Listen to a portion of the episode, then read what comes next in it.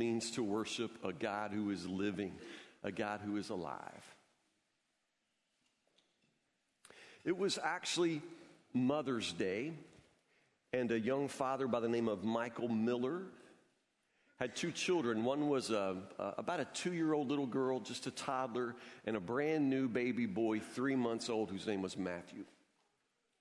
It was Mother's Day. Mother was actually working as a nurse at the hospital, and so uh, Michael decided to put the kids together in the car and deliver mom's Mother's Day gifts right to her there at the hospital. Just sort of drop in and leave. So that's what they did. They got the they got the toddler uh, up and got the little baby in the carrier, and mom a necklace which said "World's Greatest Mom" and a one single rose. And he drove all the way to the hospital. He had to get on I two ninety to get there uh, uh, winding through the traffic, and then, of course, in the parking garage at the hospital, uh, and uh, he got out. It's kind of a big deal. He's, a, again, a, pretty much a new father.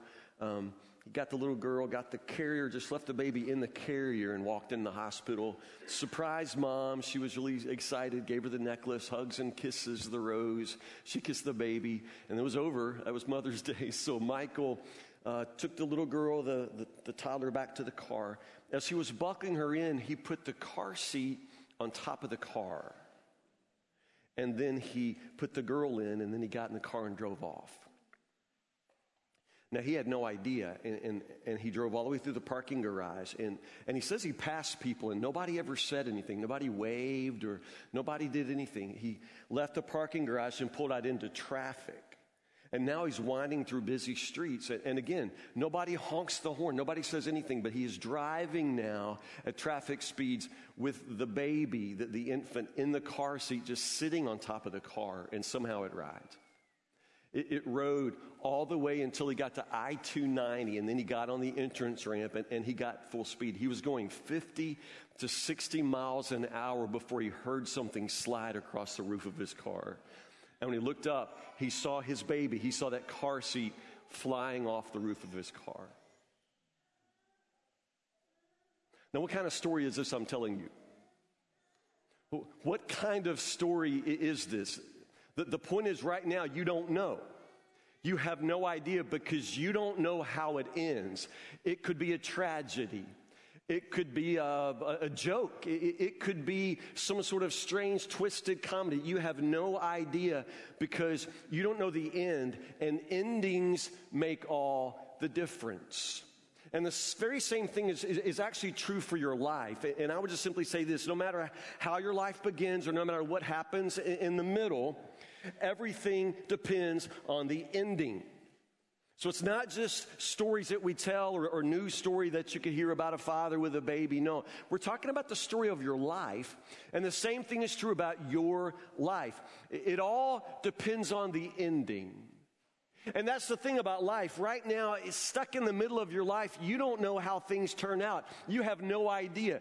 You don't know yet if your life is going to turn out to be a tragedy. You don't know if it's gonna, actually some of you, it is a comedy. I'm telling you, you are a comedy. Some of you could be living a comedy or some sort of ridiculous riddle there's just no way to tell unless you know how things turn out, unless you know the ending. So the question becomes today, is it possible to know the ending? Is it possible to know how your life is going to turn out? Can you possibly get some sort of glimpse of where everything is headed? And the answer to your question is yes. On this day of all days, I'm telling you, if you believe, you can know how things turn out. You can know the ending even before you get to it if you know the story of Jesus. And that brings us to 2 Corinthians chapter 4 verse 5. 2 Corinthians is actually uh, the second letter that uh, apostle Paul wrote to a group of Christians in the town of Corinth and that's why it's called Corinthians. So he's writing uh, to the very very ancient Christians who lived in the city called Corinth and he's trying to help them understand what has happened to them when they received Christ and now what it means that they live uh, as believers in Christ. And this is the way he describes it 2 Corinthians chapter 4. I'm going to start in verse 5. Paul says, You see, we don't go around preaching about ourselves. We preach that Jesus Christ is Lord, and we ourselves are your servants for Jesus' sake. For God, who said, Let there be light in the darkness, has made this light shine in our hearts so we can know the glory of God that is seen in the face of Jesus Christ. We now have this light shining in our hearts, but we ourselves are like fragile clay jars containing this great treasure. This makes it clear that our great power is from God and not from ourselves. I love that. Verse 8 We are pressed on every side by troubles, but we are not crushed. We are perplexed, but not driven to despair. We are hunted down, but never abandoned by God. We get knocked down, but we are not destroyed. Through suffering, our bodies continue to share in the death of Jesus so that the life of Jesus also may be seen in our bodies. Yes, we live under constant danger of death because we serve Jesus, so that the life of Jesus will be evident in our dying bodies. So we live in the face of death, but this has resulted in eternal life for you. But we continue to preach because we have the same kind of faith the psalmist had when he said, I believed in God, so I spoke. We know that God, who raised the Lord Jesus, will also raise us with Jesus and present us to himself together with you. All of this is for your benefit. And as God's grace reaches more and more people, there will be great thanksgiving and God will receive more and more glory. That's why we never, that's why we never give up. Though our bodies are dying, our spirits are being renewed every day. For our present troubles are small and won't last very long. Yet they produce for us a glory that vastly outweighs them and will last forever. So we don't look at the troubles we can see now. Rather, we fix our eyes on things that can will last. Say the word forever, forever. Oh, so good. I guess I would say the, my favorite part about the house I live in after being there for like 15 years is, is one thing. It's a small thing. And when we built the house, I didn't understand how much I would fall in love with this very, very small thing. And it's not anything that you see every day. It's not the living room or the kitchen or the bedrooms or anything like that. It's, it's a single light bulb it's a single light bulb that the electrician who wired our house in the first place installed under the house. Any of you ever crawled under a house?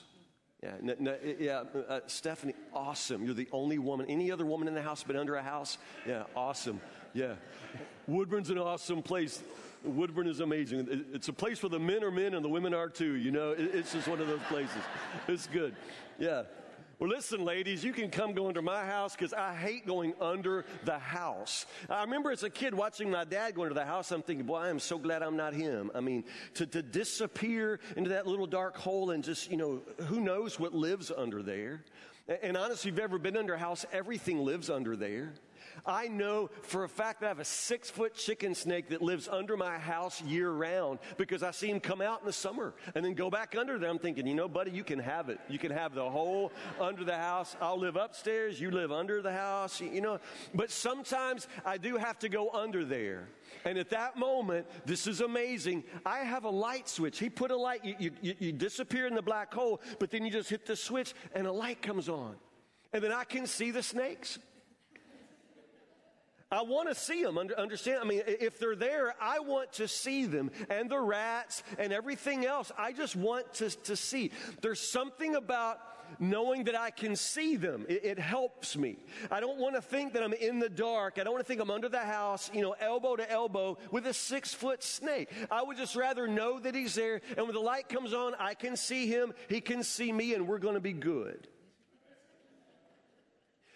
It's the presence of the light that makes that difference. And when Paul talks about what happens when a person believes in Jesus, and when, I say believe, I don't just mean believe in the sense of, uh, of yes, I, know that Jesus, I, I know the Jesus thing. I'm not, I'm not talking about believe in the way that most people in the United States call themselves Christians. I'm not talking about that.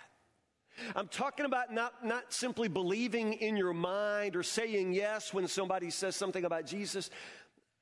When we talk about believing in Jesus, we're talking about believing not just with your head, but with your life. You understand? And so Paul is trying to describe what it means to believe in Jesus with, with your whole life. And, and, and, of all things, he says that it's, it's something like what you could say that when you believe in Jesus in this way, it's like God turns a light on in your heart. Or, or you could say he, he ignites a fire. And literally, that's what Paul says. He says, We preach that Jesus Christ is Lord, and we ourselves are your servants for Jesus' sake. For the same God who said, Let there be light in the darkness, has made this light shine in our hearts.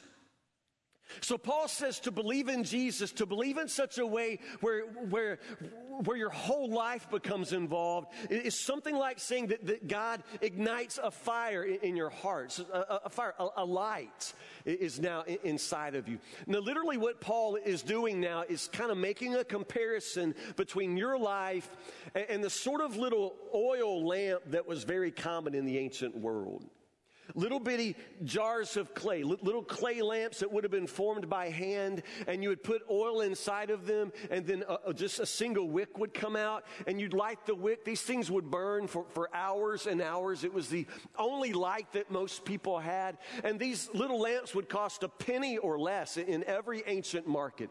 So this is one of the most common things in the ancient world, and one of the most common everyday items that Paul could use. And this is what he says when when you come to know know Christ in this way, your life becomes like one of those little lamps. A, a, little jar of clay, a little clay lamp. In other words, the outside is nothing special. Nothing special at all about me. I'm just the clay lamp, eh, formed by hand and every day, bought for a penny, you know, that sort of thing. But the treasure, the real treasure, is inside. And that treasure is the light of Christ that God has placed in me. You understand? that the treasure is inside. That's why, even on Easter, when we're all dressed up, just take a look down your pew, we don't look like much. Even all dressed up, we don't look like much. And you're saying, Brother Tim, speak for yourself, and I am. I'm speaking for m- myself. But there's not a lot about us outwardly that anybody would be impressed by. And that's exactly what Paul is saying. It's what inside that counts. It's always what's inside that counts. So the truth of the matter is, your life more or less without Christ is, is empty. You're, you're empty, waiting to be filled. And, what you're supposed to be filled with is the light of Christ, the, the, the very life of Christ. It's what's inside that counts. But if you don't know Christ in this way, if you've never learned to believe in Him with your whole life, then, then you're still more or less empty. Understand? Waiting to be filled by Him. It's, it's the way Paul described it because it's what's inside that counts. Paul goes on to say that, that, God sort of, he does it this way. He puts the treasure inside of us. Outside, we look like nothing. Outwardly, Paul says, our bodies just waste away. And you know that's true. You, you know that's true. I just turned 50 years old. I'm dealing with it. And I'm getting used to the idea that, that my body is dying. And, and, and by dying, I mean very, very slowly, day by day, it's becoming crusted in cholesterol. That's what the doctor tells me. My body is crusted in cholesterol, and, and every day becomes more covered with unwanted hair. This is just what happens. This is the dying process. You crust over with hair and cholesterol, then you die. This is what's happening on the outside. And if you look at me on the outside, you're just going to see this miracle of, of death happen and, and, and enjoy that. But what I'm saying is, It's what's inside that counts. And Paul says this is the mystery. This is the treasure of it all. That even though on the outside this body is weak and this body is sick and this body dies and this body just gives way, inside, day by day, God is doing something you can't see with your eyes. God is renewing me. God is preparing me. God is enabling me to live a life that will last forever. Do you understand? Things that you cannot see last forever. The things you do see, they are temporary. God does this so that people will know that this power that is in our lives, it comes from Him and it does not come from us. I, have no power, but I have a great power that comes from God in me. And I need that power. And you need that power too. Notice where Paul starts in verse 8. Paul really starts this whole process where he talks about trouble, and he talks about four kinds of trouble. By now, you've met all four kinds, especially if you've already been through middle school. Let's just start right here. Paul says, First, I'm pressed down, but what? Not crushed. I'm pressed down, but not crushed. Pressed down, but not crushed. How many of you have ever drank a caffeine free diet Mountain Dew? It is the manliest drink on the planet. This is what I drink. Caffeine free diet Mountain Dew. I will finish one off, you know, sitting around the house, mowing the yard, whatever. Caffeine free diet Mountain Dew. And when I'm finished with that can, what do I do? Crush it. Yeah, you know, crush it. You know, just like that. You just crush it. I should have brought one so you could see me just crush it. Just, you know, like that. I can crush, I can crush an empty can. I can crush an empty can, and you can too. Any baby in the nursery can crush an empty can, but I'd love to see you crush a can that's full you understand? Because things that are full can't be crushed. So, do you understand? I'm pressed down but not crushed. Why is it that my troubles never manage to crush me? Because I'm not empty. Do you understand? Christ fills me, therefore I can't be crushed. Now, I can be pressed down, and I feel that pressing down a lot of the days of my life, and you'll be pressed down. But if you have Christ in you, you will not be crushed. Only empty things can be crushed. You understand that? I think that's absolutely amazing. Christ fills me. I cannot be crushed. I may be perplexed, but not driven to despair. What does this mean? The word perplexed, what does that mean? Confused. I have a lot of questions, a lot of things I don't understand, but I will not be driven to despair. What does despair mean? Right, no hope no hope. So even though I have a lot of questions, I may be perplexed and confused, I will never be without hope. Perplexed. I don't know how your brains work. I don't know how my brain works. All I know is from the very beginning, um, I've asked a lot of questions. I'm just a guy that has a lot of questions. I, love science. I love to know how things work, and I want to know how the world works, and I want to know how everything works.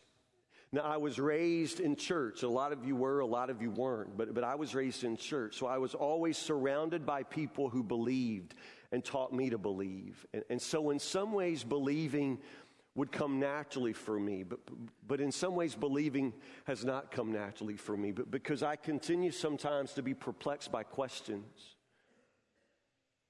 I can remember as a kid on Easter being dragged to church, and, and, our church always had a sunrise service, only we did it at sunrise, people. We were serious. And we did it outside. And you know, on Easter, it's always like a blizzard or, or it's cold. It's just usually a very, very cold, cold day. But my church was a tiny little church. There'll be maybe 15 or 20 of us. We would stand out on this hill behind our church building, and our preacher would stand there and shiver and, and, and read to us the Easter story, and, and we would watch the sun come up behind him. I just remember as a kid those moments and, and, not really understanding exactly why we were doing all of this, but knowing that it was important. I also felt obligated to, you know, to watch the sun come up, although that will burn the eyeballs right out of your head. You, you know about that? And so I would stare at the sun and my eyes would water and I'd look at the preacher and then I couldn't see him because I was going blind and I would stare back at the sun and, and seriously, I can just remember looking at the sun because they brought us out here and I'm a child. And, and if he's reading this story in, in front of this sunrise, there must be something in the sunrise that makes this important. And I would stare at the sun and listen to the story. And, and you know, it, I saw some beautiful sunrises as a child, and we saw a beautiful sunrise this morning, by the way. It was, it was absolutely glorious in Kentucky. But but, but whatever it is that my preacher was reading about, do you understand? I was never going to find it by looking at the sun or the sunrise or, or, or anything else. I guess there were a lot of Easters and a whole lot of Sundays in my life when, when I kept coming back to church. Again, I was raised in a Christian family. I never really had any choice.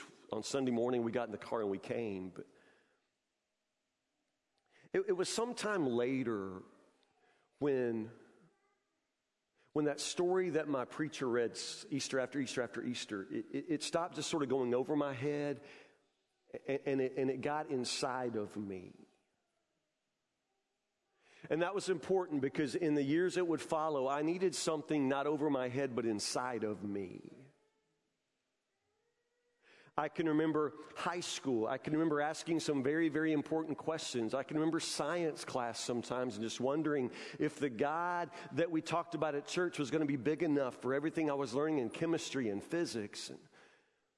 And, sometimes I wasn't sure. And I can remember college. I can remember one day in particular really being sort of overwhelmed with doubts and and just sort of wondering, how in the world can I know if this is all true? How, would I know if everything that, that my preacher and that little bitty Baptist church, how, how, how would those people even know? They don't know anything about physics, they don't know chemistry.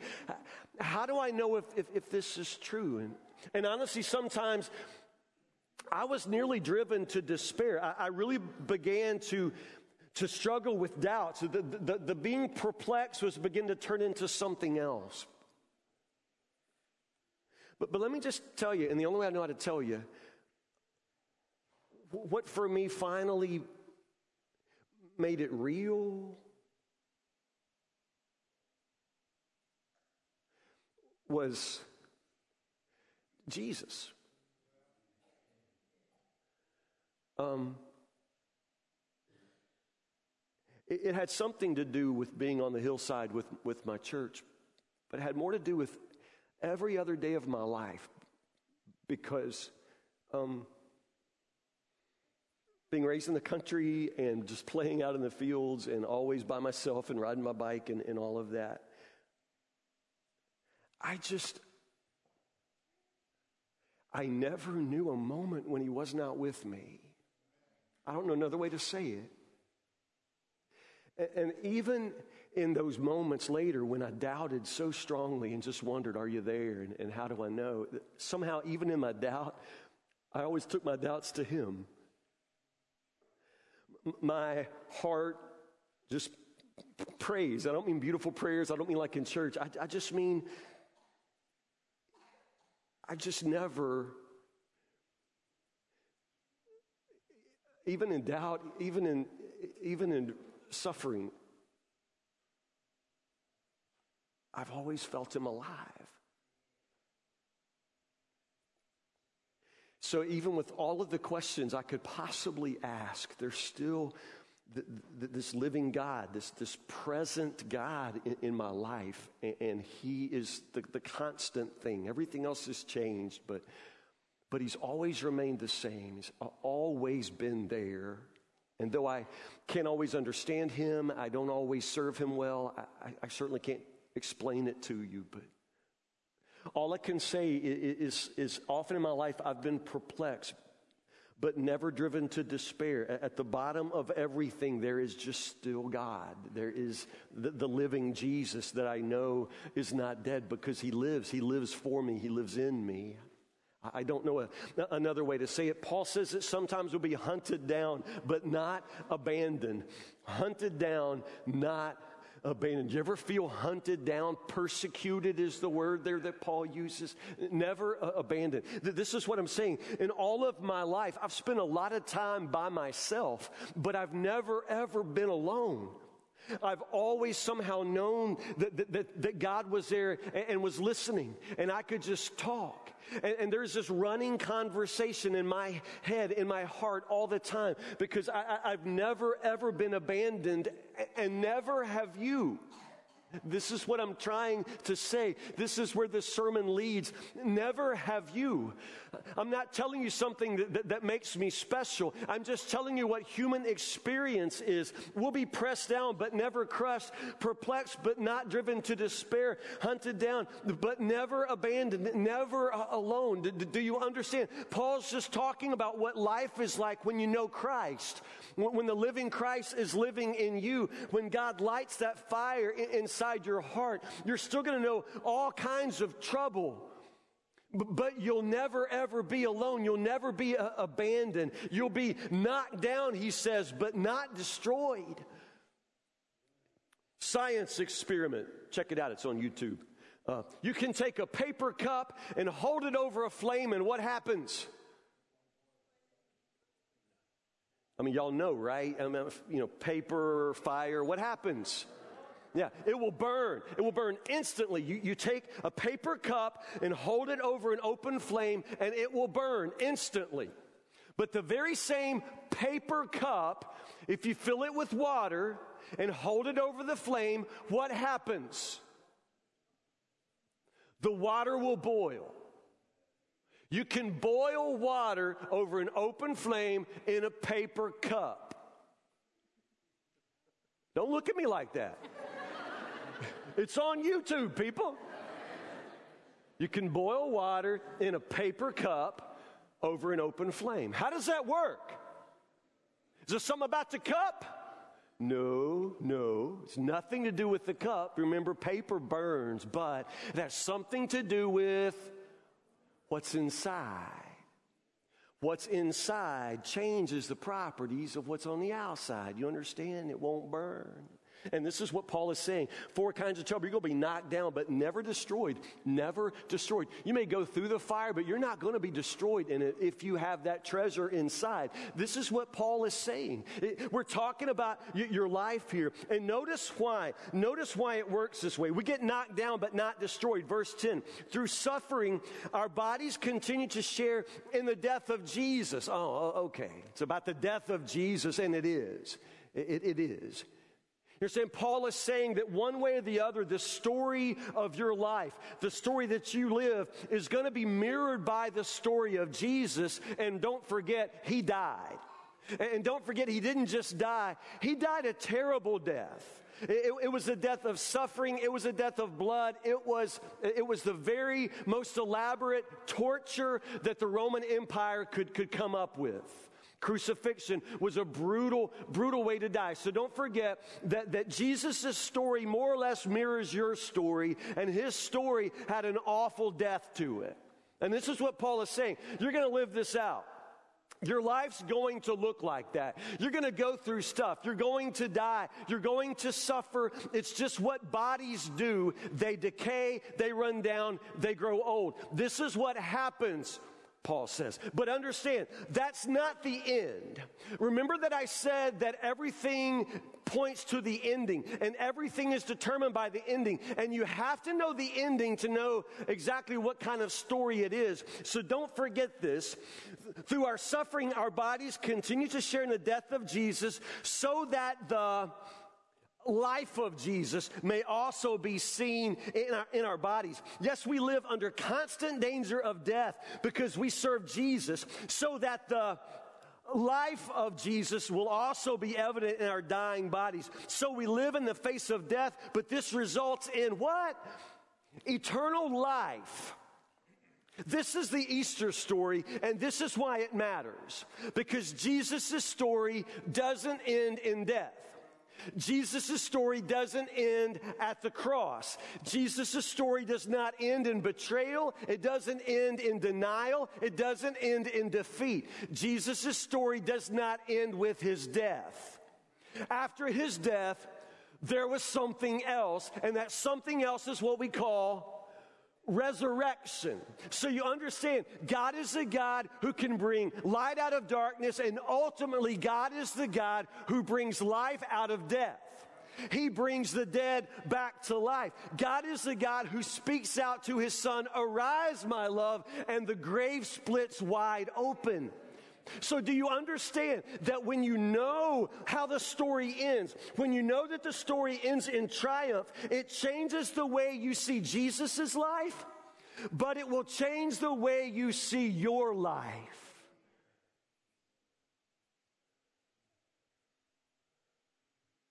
How does it end? So, Michael Miller put his toddler's little girl in the back seat and he put that carrier up on top of that car, parking structure of the hospital. And somehow, driving out that structure, that, that car seat just rode and the baby stayed on top of the car. Michael had no idea, 27 year old father. Pulled out onto the streets and just started going at full traffic speed. He stopped at lights, he turned, and, and, and that car seat rode, and nobody, nobody honked the horn, nobody waved. Michael says, nobody said a word. He pulled out onto I 290. He started going full speed. He, he, approached speeds of 50 and 60 miles an hour before he heard something slide on top of his car. And he looked up, and that car seat with his baby went off the car. The only other witness was the man who was behind him on the interstate. He was a 67 year old antiques dealer he said that when he saw it fly, first he thought somebody just thrown trash out the car window because this car seat just went up in the air. And then he said he saw the car seat flip around and, and he saw the baby in it and he thought somebody's thrown out a doll. It must be a doll. But then he saw the mouth open. As the baby was crying, he saw the mouth opening and knew that's, that's a baby. It's a baby. And all of this happened in a second. And, and then this is what the old man said behind the car, he said that car seat did flips in the air. It was traveling at 60 miles an hour. It landed in the road and it landed, you know, baby side up. It landed and then it slid right down a yellow line. It slid toward him. It slid in the path of oncoming traffic. It just slid and then it just stopped. So he got out, parked his car, he got out, he picked up the baby. The baby was fine. The baby was fine. You know what else? That car seat was fine. Picked up the baby in the car seat and handed him back to the father, who was not fine. Understand?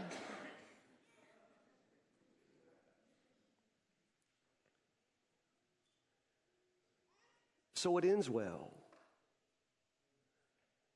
It, it ends well. This is what I'm telling you. You know that it ends well and it changes the way you see everything along the way. Right now, you're in the middle of your life and, and you feel like you don't know how things will turn out. I, am here to tell you on this day of all days, because of Easter, we know how everything turns out we know that our lives mirror the life of Jesus. We know that He has lived our story of death and suffering and four kinds of trouble. Jesus lived our story so that we can live His story of new life and resurrection and hope. So that means whatever it is you're going through, whatever it is one day that finishes you off, you understand it won't be the end. It will not determine the kind of story, the kind of life that you live. That, my friends, is all going to be determined by the end of it all.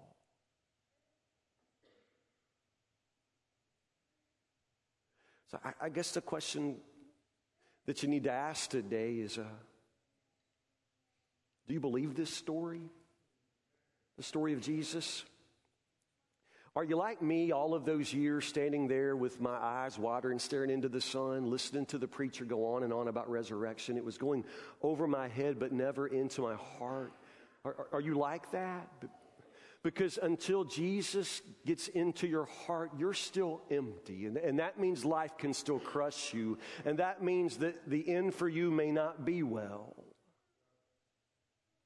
It's when that story of Jesus becomes your very own story that you know that all shall be well.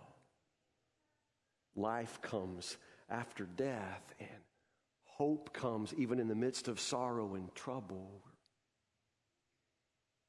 when you believe. Pray with me.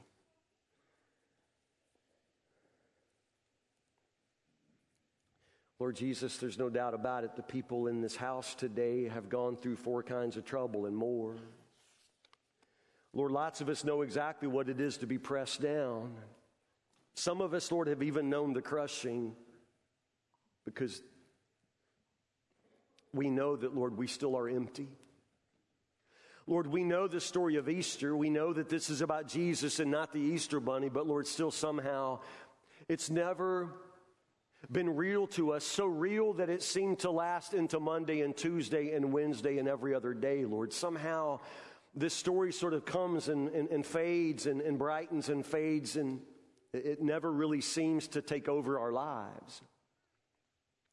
Lord Jesus, help us to know that today is not about church and it's not about hearing a story, even. It's about a, a, Jesus who did die but did rise again. It is about a God who lives and a God who has power and a God who longs to reach down into the darkness of our hearts and set a fire there. So, God, today, will you set our hearts on fire with this story? Will you set our hearts ablaze with the presence of the living Jesus? And Lord, I pray that everyone who can hear my voice will know that presence, Lord, that power that comes and never leaves. Lord, we will be pressed down, but never abandoned. We'll be perplexed, but never without hope. Lord Jesus, I pray that all of those in this house today,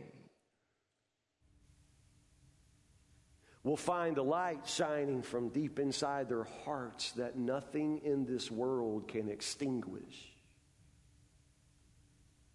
Let the fire of your light burn in us, O Jesus, and burn in such a way where others will see you living in us. We pray these things in the name of Jesus and because he listened.